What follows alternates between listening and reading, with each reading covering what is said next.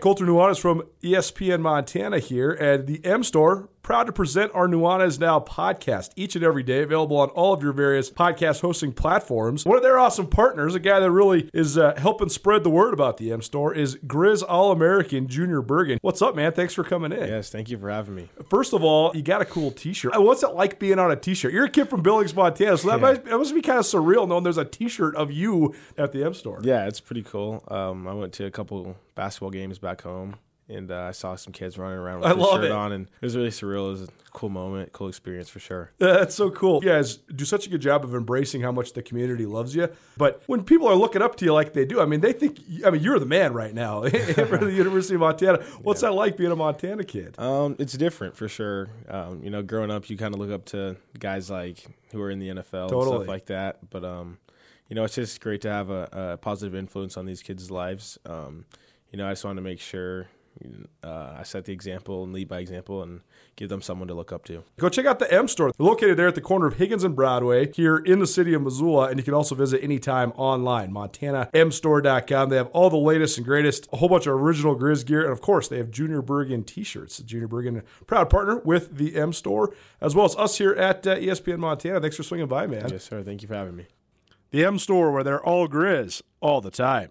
Colter, obviously, if people are traveling, you got to have them stay somewhere else, not with you. That's true even when COVID isn't going on, and especially now. So you send them out to the Wingate. We know that. That's obvious. What you might not know is about all the meeting space they have out there, convention space, and even personal office space, because God knows I can't stand being with you any much longer. I'm going out there. I'm going to lock up my own personal office at the Wingate. You can do the same thing. If you need a business space, whether it's for yourself personally or you're just tired of doing Zoom meetings, you just want to see other humans, but you want to be socially distanced, the Wingate has great business meeting rooms. You can space out. They have all the hookups and technology you're going to need for any sort of meeting or presentation. Or if you're like Ryan, you just want to have a place where you can work in peace and quiet. The Wingate Inn also a great option for those that live and work around Western Montana and the city of Missoula. If you have anybody coming through town or you want to get your kids out of the house, Wingate also has awesome rooms, great business rates. The pool is back open. They've done a great job of making sure that's going to be safe for you and your family. The Wingate Inn, located in Missoula, it's an excellent option for business travelers, local business people, or anybody coming through the city of Missoula. Let the Wingate Inn make you feel at home even when you're not.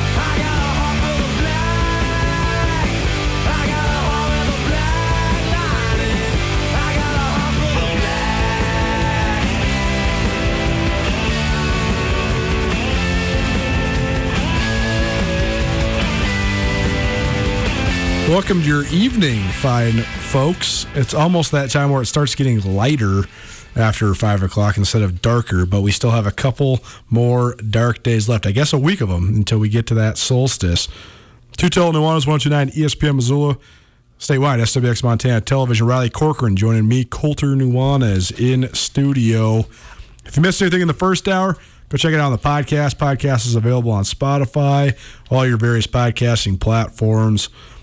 Rate, review, subscribe, all that good stuff. Podcast presented by Blackfoot, as well as the Wingate by Wyndham Hotel.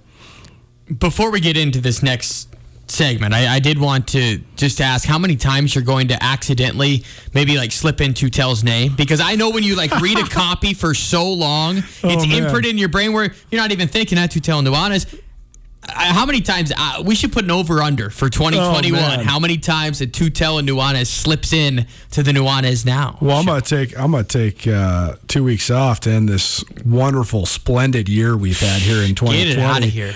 and uh, cleanse my soul from my my addiction to Tootell. Uh, no, I'm sure it'll slip up from time to time, and I think we're gonna have to probably call him from time to time to check in on the road trip, all that. If you haven't heard the news, Ryan Tootell's leaving the show. He'll be back someday, at least around these parts. I don't know if he's ever going to be allowed back on the show. I mean, that ship might have sailed. Once you're out, man. once you're out, you're out, man. Especially if you get replaced by much more talented uh, co-hosts like Riley Corker. No, it's not. I shouldn't say that. Gus is the man. He's He is the This man. show should be you two. I should just be providing the uh, the recruiting. No, that that's ups. false also because especially going into this segment, that's what I wanted to preface for anything else.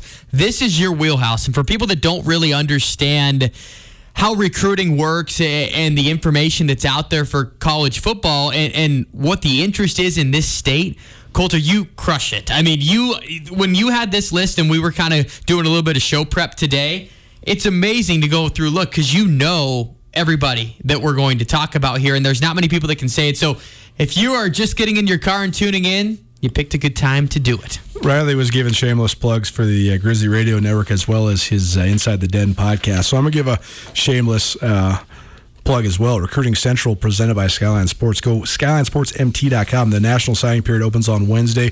Go check out Skyline Sports. We'd love for you to subscribe, but we do have some free content on there as well. And uh, any sort of engagement on that website is good for us. We've been covering the Big Sky Conference for 13 years now, and recruiting's always been our bread and butter. And uh, it, it's been crazy. I remember when I first started covering recruiting it used to stress me out so much because there was no Twitter, there was no Hudl, there was no. I mean, Max Preps existed, but people weren't uploading anything to it. So I was calling high school coaches, who's doing what, who's going where. Give How do you spell scoop. that guy's name again? Ex- what? Exactly. Yeah. Give me the scoop. And uh, the way that it's uh, evolved now to where basically the purveyor and the carriers of the news are the kids when they're the ones that commit on Twitter. That's kind of become the way of the world. But we've, we've just kind of become the, the avenue for then more following up, finding out the stories, finding out what, what the kids are all about. But uh, this year, Riley, in Montana, it's going to be a completely different. Um, well, I shouldn't say completely different. This is actually uh, somewhat similar to what they usually do, but really, really heavy on the Montana kids. I actually think that it was a pretty good fortune for both Montana and Montana State that this Montana class was as good as Montana has produced in the last six or seven years. Was that top heavy or collective? I, th- I think it's a deeper class. I don't think it is as top heavy. You don't have a, uh, well, I mean, I, I was going to say you don't have a, a, Will Dissly out there, but Dylan Rollins is going to BYU. I mean, he did have half a dozen FBS offers, which makes him the most highly recruited guy in terms of FBS stuff since Will Dissly. By the way, Will Dissly scored a touchdown yesterday for the Seattle Seahawks. Yes, Shout out, did. Bozeman, Montana. Um, but I just think that there's more kids in this class that can that can play. I think that there's more guys that have the potential to be someday, you know, at least Big Sky contributors, potentially Big Sky starters, and some guys that maybe have potentially all Big Sky talent. I, that's probably a good way of looking at it. When you look at also Bozeman and Missoula, uh, how fortunate the Grizzlies to have that Sentinel pipeline. Exactly. I mean, to have all of that and wanting them to be Grizzlies too. I mean, there was interest on both sides of the board, but uh, when it comes to recruiting battles, I think that's what everyone is so interested in. How many times throughout the year, Colter, do you get the question?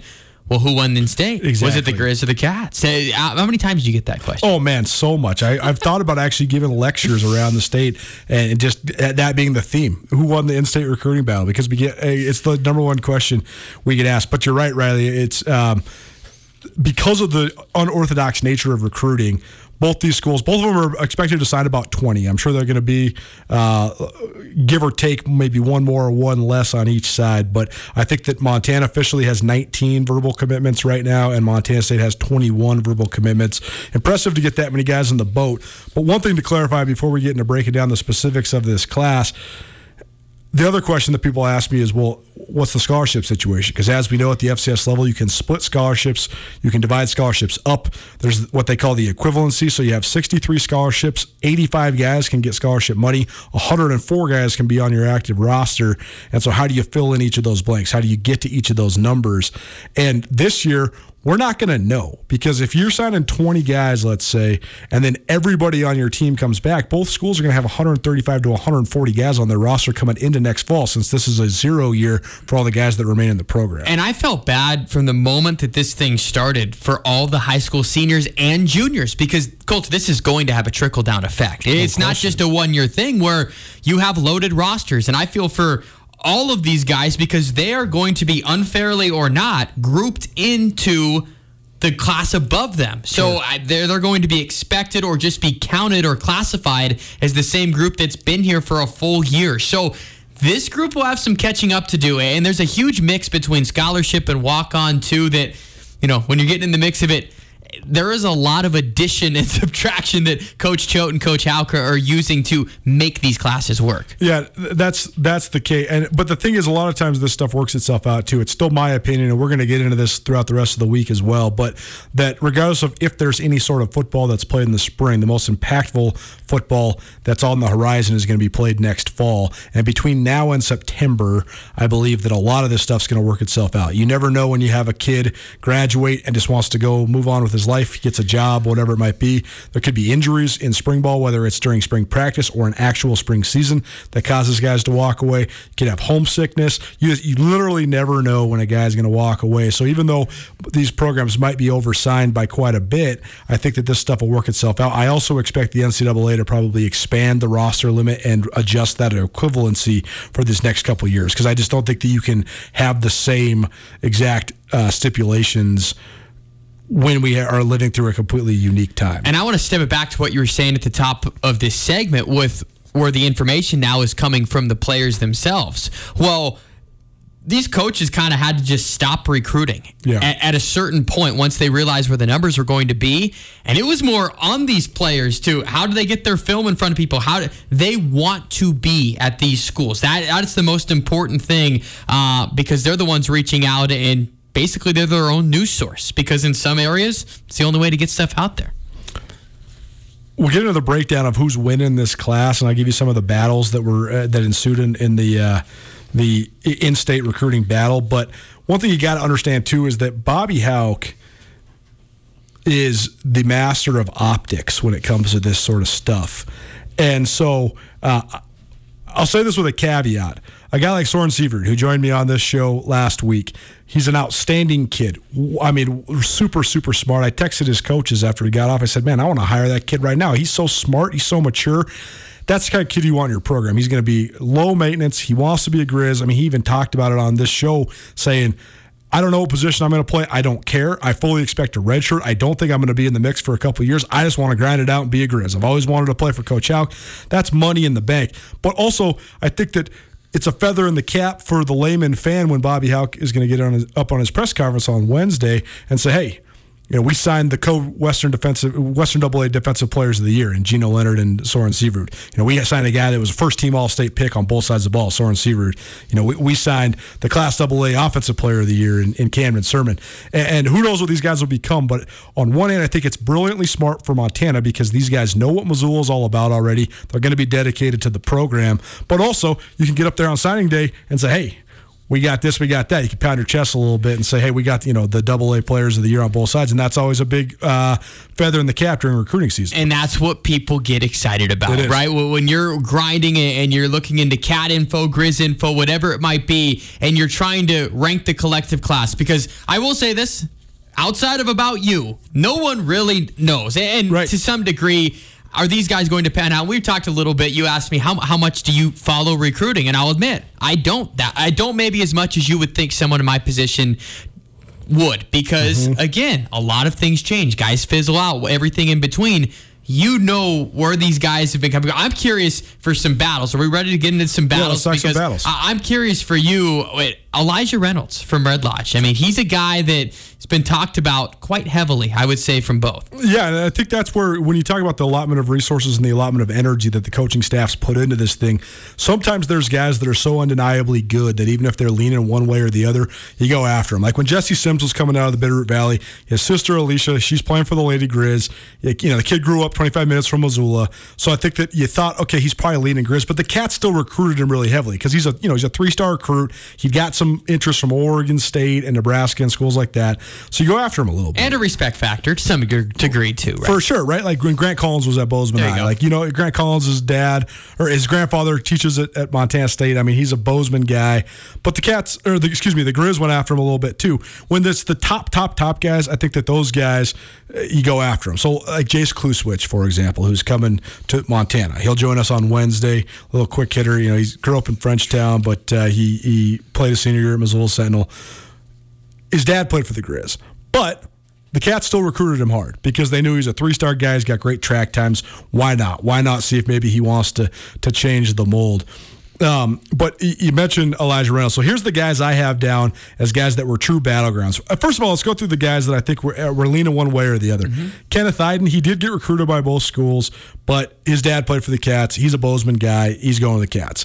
Eli Abbey from Laurel, I'm not sure he got much interest at all from the Grizz. His dad, Bart, was a grad assistant on Cliff Hysell's staff, uh, and then he maybe even spent a little time with Mike Kramer in the early 2000s. But Eli Abbey, he was pretty much MSU all the way. Jace Fitzgerald, although his dad did play for the Grizz back in the 90s. That's a completely different story. Their family has gravitated way more towards the Cats now with RJ playing fullback for Choate and then Brindley Fitzgerald played for Tricia Binford for a couple years. Now she's a uh, standout at Montana Western. Jace Fisher, the big lineman from up in Troy, I don't think that the Grizz really sniffed him at all. Paul Brott from Billings West, I mean, he's the third of the Brott brothers that You are going of to Cats. Brott and Montana. Ex- Brott, Bobcat, boom. Exactly. I mean, Luke Fedek from Bozeman, I don't think he had any serious interest from the Grizz. And then on the, the Grizz side of things, I don't know if the Cats gave much interest to Coulter Janicaro from Missoula Big Sky. Uh, he, you know, his brother plays for the Grizz. TJ Roush from Missoula Sentinel, his mom, Ann Lake, was an all time great Lady Grizz.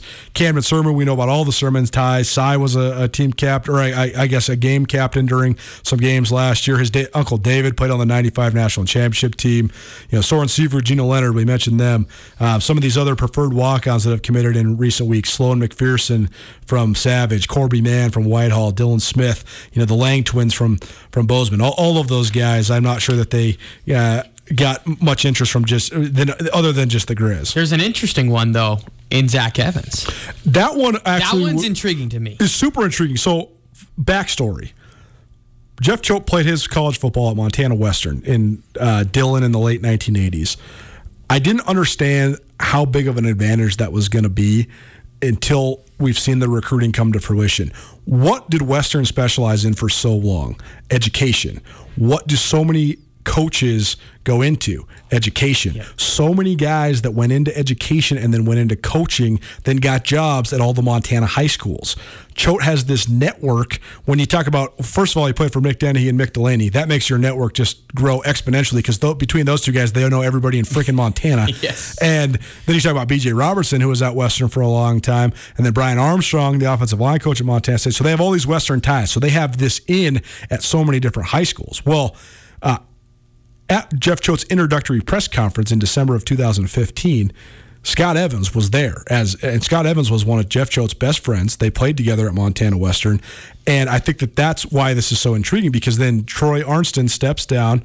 Uh, Tony Arnston, excuse me, Troy's his son. Tony Arnston steps down after 20 plus years at Helena High. Scott Evans takes over at Helena High, and he's got two boys coming up. One of whom is expected to sign with the Grizz tomorrow, and the other one's a junior. He's going to be one of the better players in the class next year. So I thought those guys were surefire Bobcats. I'm not really sure what the backstory is. That's what something, I'm going to ask Choate because eh, Zach Evans is coming to, to the Grizzlies. And that would be one. I wonder if he play off or if he actually is a little bit peeved that that happened because I mean when you go through it I love the stories you know me I'm a storyline guy so when we were going through it I should say when you had this list formed and you just see okay Kenneth Eiden dad played for the Cats easy he was dominating he's from Bozeman broad but to have the one outlier I would say is Evans the rest are pretty much predictable or maybe not predictable wouldn't be the right word. Just I'm not surprised by him, other than Evans. Um, but you switch gears, and that, that leads us to a couple when it is the battle kids, and we were talking about it. And do you want to go like? Do you want to? Put them up against each other a little bit, Colter. Here, Yeah. as- So so here's here's Okay. here's the I ga- like here's the kids that I thought w- were received some pretty good battle from each side. Elijah Reynolds, but that was actually a pretty short recruiting process because he actually committed in December of his junior year. So he's a big tight end from Red Lodge. I know the Grizz did express some interest. I'm not sure if they actually ever pulled the trigger offering though because he committed so early to the Cats. Cade Cutler, I know for a fact uh, the the standout from Flint Creek who led his team to the third state championship in four years there with the Titans. Uh, he's actually from Peaburg, but that's the Drummond Philipsburg co-op. I know he got recruited on both sides. I know that Mike Cutler, who actually played at Western, so there's another Western connection for you. But I know Mike Cutler. Uh, has a long-standing relationship with Coach Hauck as well. I know that both Montana and Montana State wanted Cade Cutler, so that was a good uh, commitment for Montana State. And then Neil Daly from Billings West, he actually spent his he grew up in Missoula, and he actually could have been on that Missoula Sentinel team, but uh, his dad got a job and he moved to Billings West, and so uh, he spent his last two years at West. But he commits to the Cats. Wouldn't have been that I wouldn't have been surprised if he would have wanted to come with some of his old buddies to the Grizz. But those are the three that I think that the, the Cats won in terms of both sides recruiting the kid. Uh, th- this is not an evaluation of who's better, though. Those are just the ones that committed to the Cats, even though they got recruited by both sides. On the Grizz side, Kellen Dietrich from Havre, Jace Kluswich from Sentinel, and Jake Olson from Butte are the kind of the three guys. So then when you ask the question, okay, who is winning the in-state recruiting battle? Okay, well, then you look at Elijah. So on, we're on like we're on like step five here of break, Right, which I right, love because right. now we've gotten okay. Here were the the surefire ones. Here was this and that. But now we're getting to the nitty gritty. Basically, what we're telling you folks is it's or what Colter is telling you is pretty close. I mean, both went and got. You know, they, they felt they filled needs for sure. But let's get down to the bottom. I'm just making sure that Yeah. everybody's phone. This is five degrees of separation here. I love it. that's so right. let's get it down. So you look at Elijah Reynolds and Jake Olson. I think those two guys are kind of similar molds. Big, strong, raw tight ends. Okay, so you got one going to each side. I think you call it a draw. You look at Kellen Dietrich and Neil Daly. These two guys kind of cut from the same cloth too. Kellen Dietrich, he runs really well. He's strong. He's long. He's lean. He's about 6'3", 215. He could play like that stand-up outside linebacker that the Grizz have, uh, or he could play a little bit of a defensive end depending on how big he gets. Same thing for Neil Daly. In the Cats' odd man front, Neil Daly looks just like that buck end that Choate likes. They, those two guys have such similar specs. And so you talk about who won that one. Well, Dietrich's the more heralded recruit in terms of being a three-star guy. He did have a little bit, uh, a few more offers. But I've told people this coming out of that state championship game in Billings a couple weeks ago, before between Missoula Sentinel and Billings West.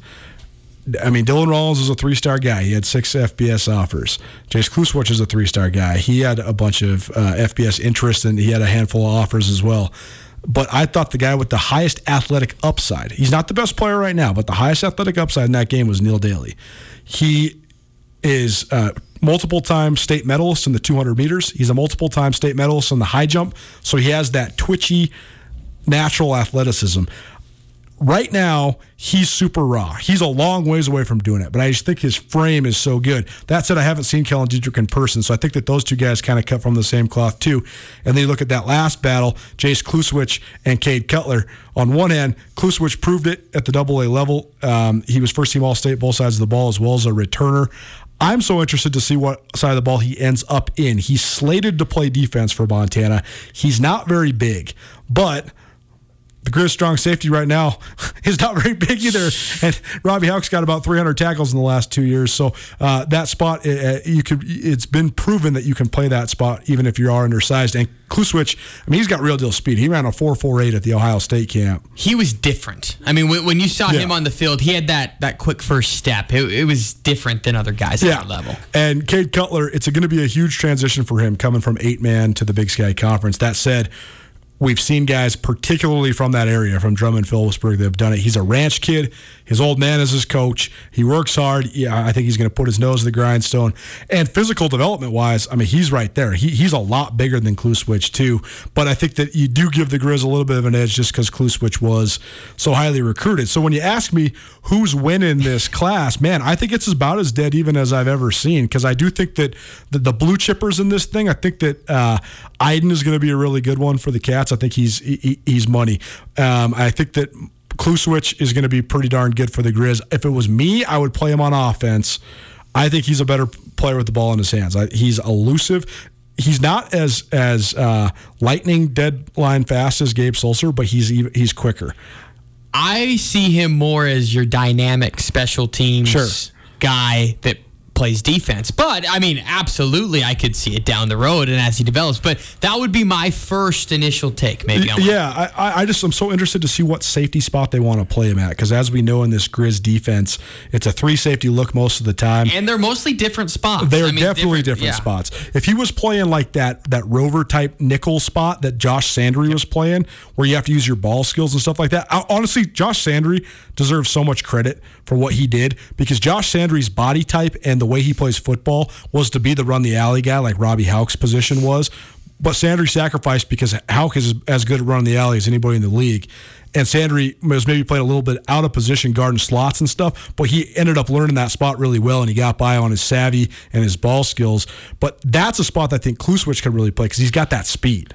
I think the next level analysis is just that because you understand the positions of where these guys are going to be slotted in. Does it suit their skill strengths? And I mean, Robbie, how the cerebral player really and the quarterback of the defense, which one of these guys maybe can slide into that? Klusowicz, I think the upside is incredible when it comes to what he can do and what safety spot they want to put him at. For you, this has to be fascinating, though, because you've covered these guys from the beginning of their high school careers. I'm going to put you on the spot. We didn't talk about this pre show, but who would you say are some of the best stories that you followed as a Montana kid all the way at the beginning where you're like, okay, he could maybe play for the Cats of the Grizz someday.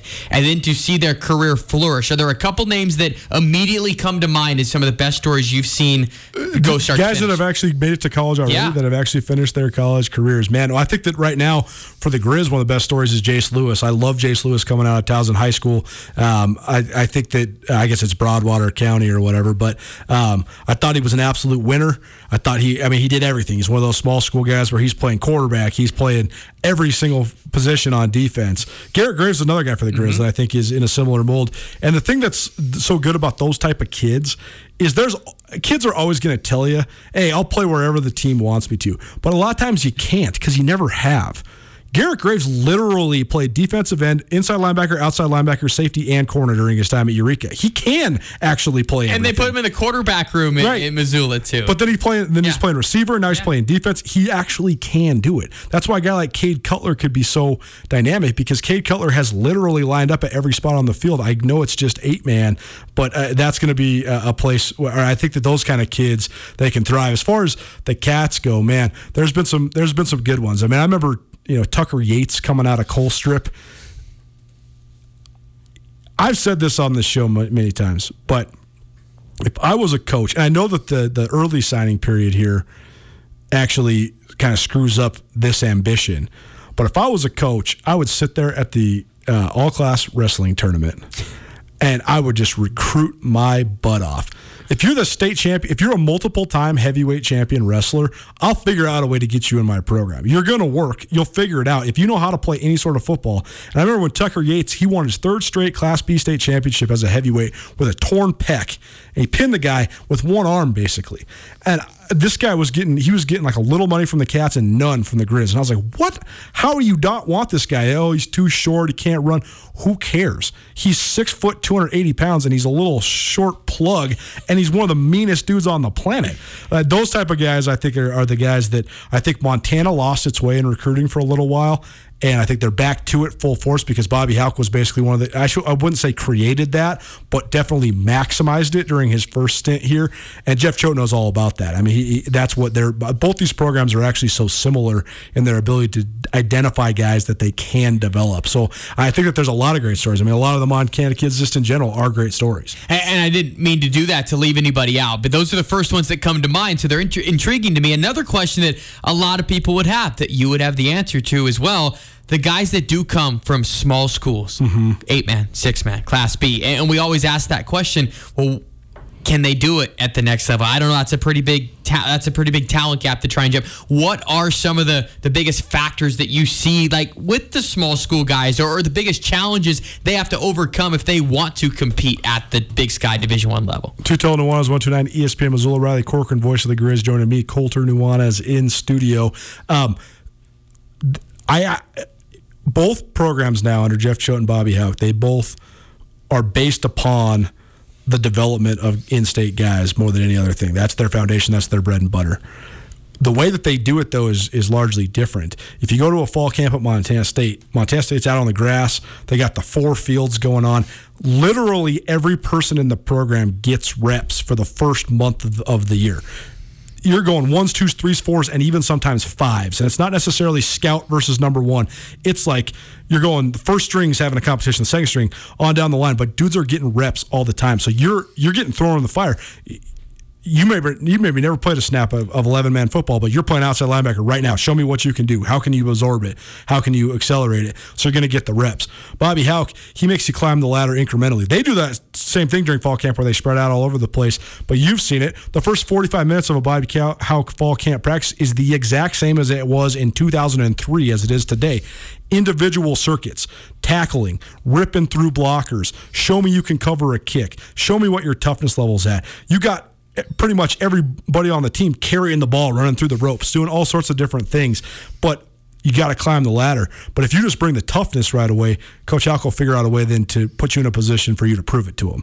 Cover this kick, cover this guy, you know, do an Oklahoma drill, meet you in the hole. And so I think that it, it gives kids opportunities and they they make the learning curve less steep for the guys from small schools by challenging the intangible elements of football first and then developing the skill part, the savvy, you know, the operation part.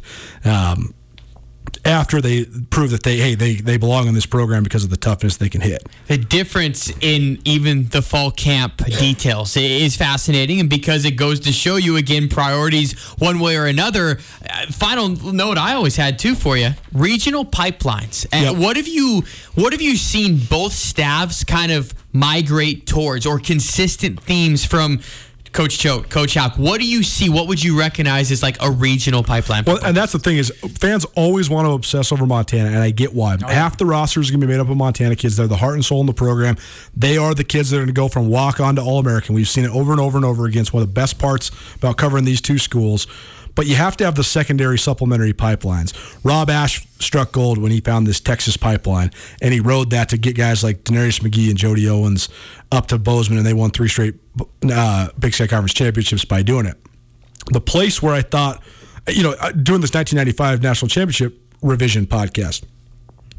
Because Don Reed, Jerome Sowers, Robin Flugrad, all these guys are from Oregon. They owned Oregon. They were getting guys, not just that, you know, there, there's there was no real other option besides Oregon and Oregon State, but they were even beating guys for Oregon State at that point, and even getting some transfers from Oregon State. So you got to find that secondary pipeline. Well, the secondary pipeline that I thought Montana lost its way that was so good under Coach Hauck the first time that they lost their way and was in Eastern Washington. And Eastern Washington itself, Eastern Washington University, capitalized on that big time. Everybody talks about Eastern Washington's skill players and all the guys they get from the west side of the mountains with the receivers and the corners and everybody. It's the east side where you get all those linemen, though. And that's what the most underrated part of Eastern Washington. To have six quarterbacks that win Big Sky offensive player of the year, you got to keep them upright. They always had the dudes from Colfax and Colton and you know all the Big old farm boys Exactly, all the farm boys. And those guys there's that's that part of the world is so much like Montana, so those guys can fit in over here. So Montana's gone back in full force over there. I know not so much in this recruiting class, although they are pulling Ben McGoring out of Cheney, which is a good get. His older brother Jacob plays for the Griz. Their dad actually played at Eastern Washington, so it's good to go over there and pull uh, him out of enemy territory, so to speak. But then um, the Bobcat side of things, Idaho has great prep football, particularly southern Idaho. Boise, Pocatello, there's good prospects there. The Mountain West recruits the hell out of that place. Well, Jeff Choate's been able then to go into some of those suburbs of Boise because of his uh, connections to from Boise State. Schools like Rocky Mountain High School and Meridian, um, schools like Mountain View High School. Those schools have given a lot of players to Montana State. Uh, I mean, I think they have what two starting offensive linemen from that area. So mining the places where you already have preconceived connections, I think that has been a good thing. And we'll see. We'll see what sort of other pipelines can be opened up. But it seems to me that both staffs are gravitating a little bit away from California. In my opinion, I think that's a great thing. I think if you're getting kids from California, you can get some elite kids, but you got to get the right type of personalities because so many of these kids are coming from programs where everybody that they played with are going to the Power Five. So then they're sitting here thinking, well, why am I not at UCLA? Why am I not at USC? When you need kids that want to be at Montana. You're going to get kids that love being at, Montana from Montana, from Idaho, from Washington, from Oregon. So I think that both these uh, programs they've opened up pretty darn good uh, pipelines as we enter Bobby Hauck's third year, Jeff Choate's fifth year. That was fascinating, by the way, going through all, all of that. And I want to just close on one note with all of it. When you talk about getting out of state guys and, and having them committed here to wanting to be at Montana, Montana State, I think you can throw North Dakota State in that mix as well, in the sense of what makes FCS powers. Uh, How do you become an FCS power? You get guys that are maybe next level talent that are committed to being at a place and not worried about all the other outside factors. So, in a broad scope, it all kind of ties back together, especially with the out of state and, who you get to come here. But man, I know I'll be reading Skyline on Wednesday, Colter, when I'm in uh, in Seattle with men's basketball. A lot of work. Riley Corcoran joining me, Colter Nuanez NFL after this. Connections are what bring us together, whether halfway around the world or in the office next door. Blackfoot Communications is proud to provide next generation network infrastructure that enables reliable, secure, and always on connections. From SD WAN and firewalls to business voice and fiber, our solutions connect you to your community. Visit blackfootbusiness.com or call 406 541 5000 to learn more. Blackfoot, connect to more.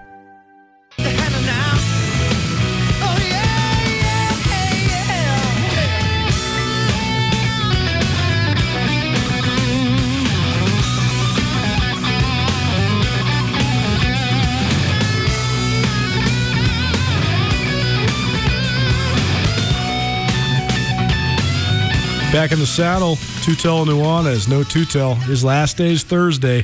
I know you're counting down the days to wish him goodbye, but Riley Corcoran, voice of the Griz, in studio with me, Colter Nuanez. Check out the website, 1029ESPN.com. There you're going to find the podcast tab. You can go there to subscribe to our Tootell Nuanez podcast, our Griz Greats podcast. And you can also find information on giveaways and things like that. You can also go SkylineSportsMT.com for all your up to date Big Sky Conference news. Want to get us on social media? Facebook backslash ESPN Missoula or on Twitter at 1029 ESPN, at Skyline Sports MT, and Riley Corcoran. He's at Voice of the Griz. That's easy to remember. We talk a little bit of NFL. It was a big NFL day, as it always is, but a lot of uh, favorites favored road teams this week, and most of them took care of business. But first and foremost, we are the officials affiliates of the Seattle Seahawks here in western Montana. Let's got to start with the Seahawks game. They drilled the Jets. I don't even remember what the final score was. I think 40 to 3 was Correct. what it ended up being. Uh, but, I mean, the Jets are just such a train wreck. After losing that game to the Raiders, I don't know how they get it back on track. What was more fascinating, the fourth quarter of the Seahawks Jets or the second half of the Griz and Yellowstone Christian on Saturday? well, I was enjoying watching the Griz actually go through their, uh, their, set, their offensive sets and just learn a little bit about them. But uh, I got a question for you. I got two questions for you. First of all, the Jets, uh, I mean, seem like they're fast tracking towards the number one pick. That seems like it's going to be Trevor Lawrence.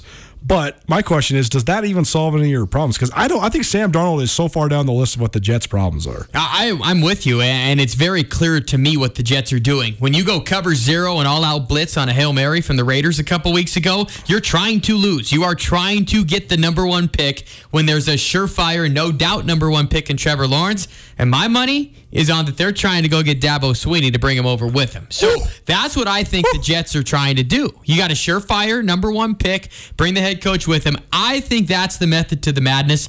But you're right in the sense the Jets have way bigger problems. I mean, I, I think what's so fascinating about the, the NFL is year by year it shifts where there's a team that my gosh, they come out of nowhere and they're good. And the the spell for most teams, you're not bad for very long the Jets have a, a very dim future. I, I they I mean how are you going to get how are you going to protect Trevor Lawrence? How are you going to protect anyone? Jets have a huge problem on their hands, but I still think Trevor Lawrence, Dabo Swinney. I'm going to speak that one into existence. What's your take on the Seattle Seahawks? Now they're nine and four. They're not in the driver's seat for the NFC West because the Rams had a big win yesterday, but they, they're still right there in the playoff picture. They were so hot early all of their weaknesses that we knew that they had from the very beginning of the season have been subsequently exploited, but they seem like they've been able to shore up the dam a little bit. Carlos Dunlap coming back to full health will be key because they have to be able to rush the passer. I think that the most telling statistic of the Seattle Seahawks season is that Jamal Adams had a sack on Sunday, giving him eight and a half sacks this season, which is the record for a defensive back in a single season. But that's where they're at. They're having to use their strong safety to rush the passer. So, there's a variety of opinions on the Seattle Seahawks here in Western Montana as a team that people follow fervently. Are you uh, let Russ cook and they, he might cook them all the way to the Super Bowl, or are you skeptical of the Seahawks? I'm very skeptical of the Seahawks. Do we trust Seattle? Do we at all? And let me just run through these wins for you, okay? The Falcons, the Patriots, the Cowboys, the Dolphins. That's one winning team. The Vikings, the 49ers, and the Eagles. They beat one team with a winning record this entire year. I, I think that yeah, you let Russ cook to some degree, but what that what's that going to get you? Maybe one win in the playoffs. I, I don't. This isn't a team culture that is built for three straight road wins because that's what they're going to have to do if they don't win the division. They're going to have to go on the road and win. Can they win one game? Yes. The only reason why they can win one game, they're going to go play at the NFC East champion. Right. So they can maybe go win a game at Washington, New York, or Philly. But I, this this team's not built to win multiple games in the playoffs. I, I don't see. To you, I, don't, see at all. I, I I think that the Chiefs broke everybody's brains because they were able to just outscore everybody at will on the way to the Super Bowl last year. But at the end of the day, no matter how much the offensive evolution of the NFL has taken place completely, you still have to be able to run the ball, stop the run, and rush the passer if you want to live in the if you want to win in the playoffs. Period. And I don't think the Seahawks can stop. They're they're okay at stopping the run. They're terrible at rushing the passer unless they're dialing up all sorts of crazy blitzes. But then again, if you get to that scenario in the playoffs, you go run all these crazy blitzes against Aaron Rodgers. Good luck. You go run them against Drew Brees if he comes back. Good luck. They're going to slice and dice you. So I'm with you. I think that the uh, I think the Seahawks are vulnerable to say the least. And you know, I always argue when we're talking about favorites and things like that. eh, Can you actually win the conference? And I've been arguing all year. No, the Seahawks cannot. Just because they make the playoffs, that's just the team that they've been since their last Super Bowl run when they went two years in a row. Ever since then, they're in, in the playoffs and they're either one and done or they win one playoff game and then they go lose to a superior team. To me, it, it's not a bad place to be stuck in. I think a lot of franchises would be very happy to be quote unquote stuck in that situation, but they're still stuck compared to what some of the other real Super Bowl contenders are in the NFL. Well, this is crazy, but this is the nature of the beast when it comes to the NFL. The window is already closing for Russ in the sense of you have to, if you're planning out and you're a GM, you're planning out, okay, we have X amount of good years left for our franchise quarterback. How do we put the pieces around him to make him successful? What does Seattle need to do? I mean, because what, what are we down to with Russ? I know we're jumping all over the place. He's but 32. Right. So how many good, like, good years where he's at his peak right now? How many more does he have left? Two or three? Well, it depends on if, how much they invest in the offensive line. I think that the reason you're seeing Aaron Rodgers uh, be a, a front runner for MVP at 37 is because Green Bay has one of the best offensive lines in football. I know Drew Brees got hurt, but the Saints have still invested in the offensive line. Yeah, Tom Brady at 42 is still he's still performing and but so much of it is the offensive line and that's i mean every time every week when i'm going through the lines and making my picks you got to look at the injury report for the offensive line because the the strength overall and, and the health is going to be so key to uh, your success playing quarterback. Tootell Nuanez, Riley Corcoran joining me, Colter Nuanez in studio. More NFL right after this. Colter, obviously, if people are traveling, you got to have them stay somewhere else, not with you. That's true even when COVID isn't going on, and especially now. So you send them out to the Wingate. We know that. That's obvious. What you might not know is about all the meeting space they have out there, convention space, and even personal office space, because God knows I can't stand being with you any much longer. I'm going out there. I'm going to lock up my own personal office at the Wingate. You can do the same thing. If you need a business space, whether it's for yourself personally or you're just tired of doing Zoom meetings, you just want to see other humans, but you want to be socially distanced, the Wingate has great business meeting rooms. You can space out. They have all the hookups and technology you're going to need for any sort of meeting or presentation. Or if you're like Ryan, you just want to have a place where you can work in peace and quiet. The Wingate Inn also a great option for those that live and work around Western Montana and the city of Missoula. If you have anybody coming through town or you want to get your kids out of the house, Wingate also has awesome rooms, great business rates. The pool is back open. They've done a great job of making sure that's going to be safe for you and your family. The Wingate Inn, located in Missoula, it's an excellent option for business travelers, local business people, or anybody coming through the city of Missoula. Let the Wingate Inn make you feel at home even when you're not.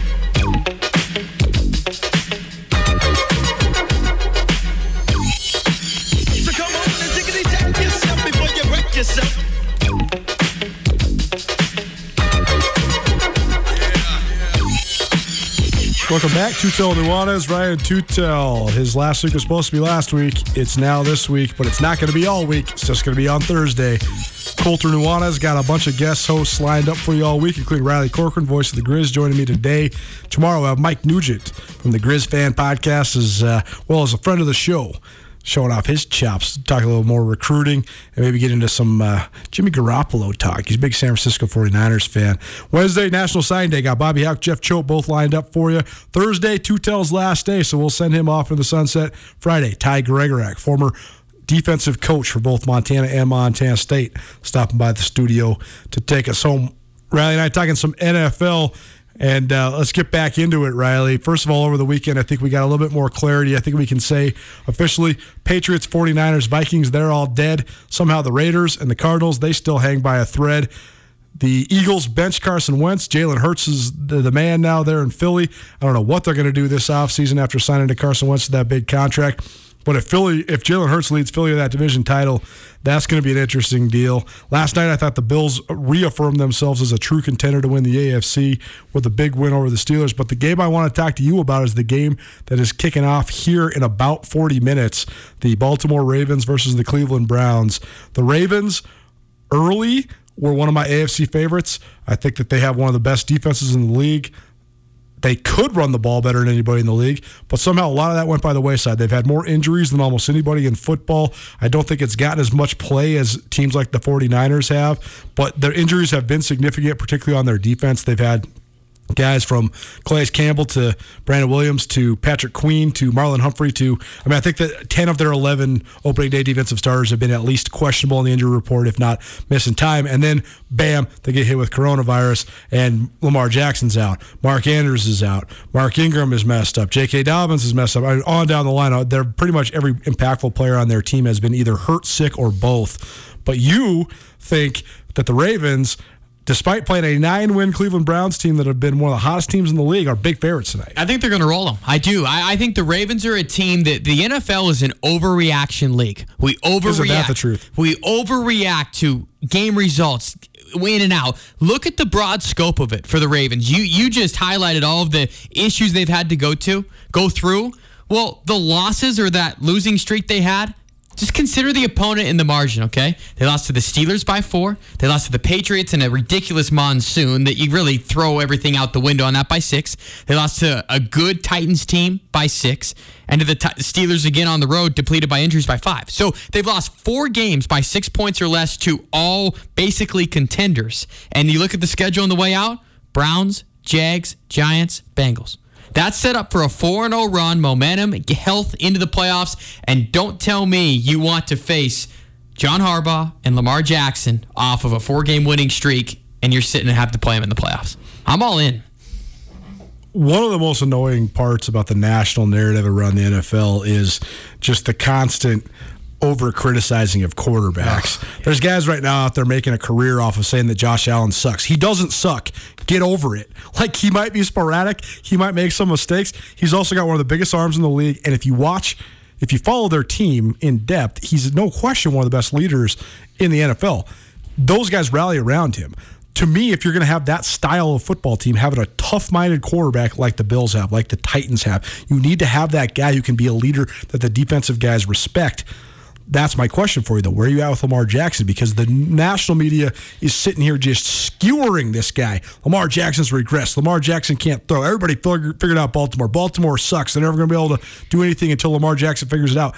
I don't buy it. I think Lamar Jackson has slightly regressed, but more, I think that the league has a formula for Lamar Jackson. But more importantly, Ronnie Stanley, their all pro left tackle, has been out. Orlando Brown's been out. I mean, they have multiple injuries on the offensive line. So to me, I don't think it's nearly the. Uh, dramatic uh, exaggeration of Lamar Jackson's regression. I said I'm with you. I agree with that. Overreaction league for the NFL and an adjustment league for Yep. the NFL. Yep. These coaches adjust. Yes, in year one, Lamar had the upper hand, and so did Harbaugh and the Ravens. Year two, a couple teams have adjusted. Again, they went through one rough stretch, but broad scope, I I still think he's going to figure out. It's very easy and lazy to just go, well, Lamar Jackson is a below average passer, like as far as his accuracy, accuracy is concerned. Well, yeah, no kidding. We knew that coming in. That's not a strength of his game. So to just pile on that is And who's just he throwing it to? yeah, exactly. Can you name one Baltimore? Can you name a couple Baltimore wide receivers, tight ends? No, I can't. Not- I- Mark Andrews. Exactly. He's a tight end, a safety valve. Besides that, we can't exactly. So you can't. Attack Lamar Jackson for that. Leadership qualities, you know, I mean, it's hard to compare him to a Josh Allen because I think Josh Allen's elite at that. You just look at the special maybe that they did on Stefon Diggs and wanting to come play with the Josh Allen and how they have kind of bonded. That was a great piece I saw over the weekend. But I think the overreaction here to Lamar Jackson is. Uh, extremely just uh, that biased at least right now and I'm I'm not a big fan of it. I'm, I'm still on board for the Ravens. You just want when we're doing this show in January, we're talking Ravens playoffs and they're on a four game winning streak. We'll remember this conversation. No question. Uh, You asked me off air who my dark horse yes, was. I'm curious. The Washington football team. Wow. Washington football team, I think, has gotten more. They've improved more over the last month than almost anybody in the league. And if they win that division and get in, we'll see because they, they can. They're dedicated to run the ball and they can rush the passer. And would the Seahawks hate that matchup or what? Oh, because that right as of right now, that'd be your first round matchup. Seahawks at a red hot Washington football team. I mean, I know the, the Niners have been decimated by injury and they've been uh, having a disappointing season, but I thought that in, that performance by the Washington football team yesterday was impressive. They the Niners are tough, even if they're missing guys, and the Washington football team matched that level of toughness. Chase Young's a real deal, man. He's as good as it gets. Four game winning streak. You know what's funny about that? I didn't realize it because I haven't looked at the matchups yet. This week, Seahawks Redskins or Seahawks Man, Washington football team. That's, that is going to be fascinating, fascinating. Miss anything on the show, check it out on the podcast, 1029ESPN.com, as well as all your podcasting platforms. You don't have to miss him. This is going to be a regular thing. After the new year, expect Riley Corcoran, voice of the Griz, on this show at least once a week, and probably a lot more than that. Tomorrow, Mike Nugent joining us as Get commencement ready at the Montana State Bookstore, your best place for blue and gold on game day or any other day. Their grad fair sale is going on right now if you visit msubookstore.org. Free regalia when you purchase a diploma frame at the MSU Bookstore. You can obviously visit the MSU Bookstore on the Montana State campus. The Montana State Bookstore, your best place for blue and gold on game day or any other day. Visit on campus or at msubookstore.org.